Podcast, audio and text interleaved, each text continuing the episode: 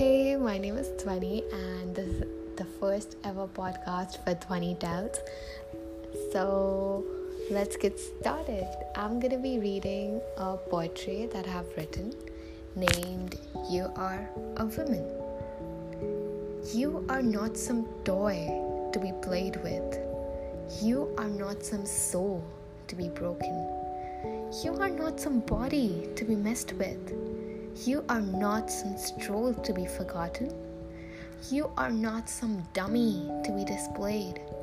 You are a woman, an individual of your own. You are not a bitch for saying no. You are not sly for being on guard. You are not a glitch for throwing a tantrum. You are not a liar for being outspoken. You are not a snitch for fighting back.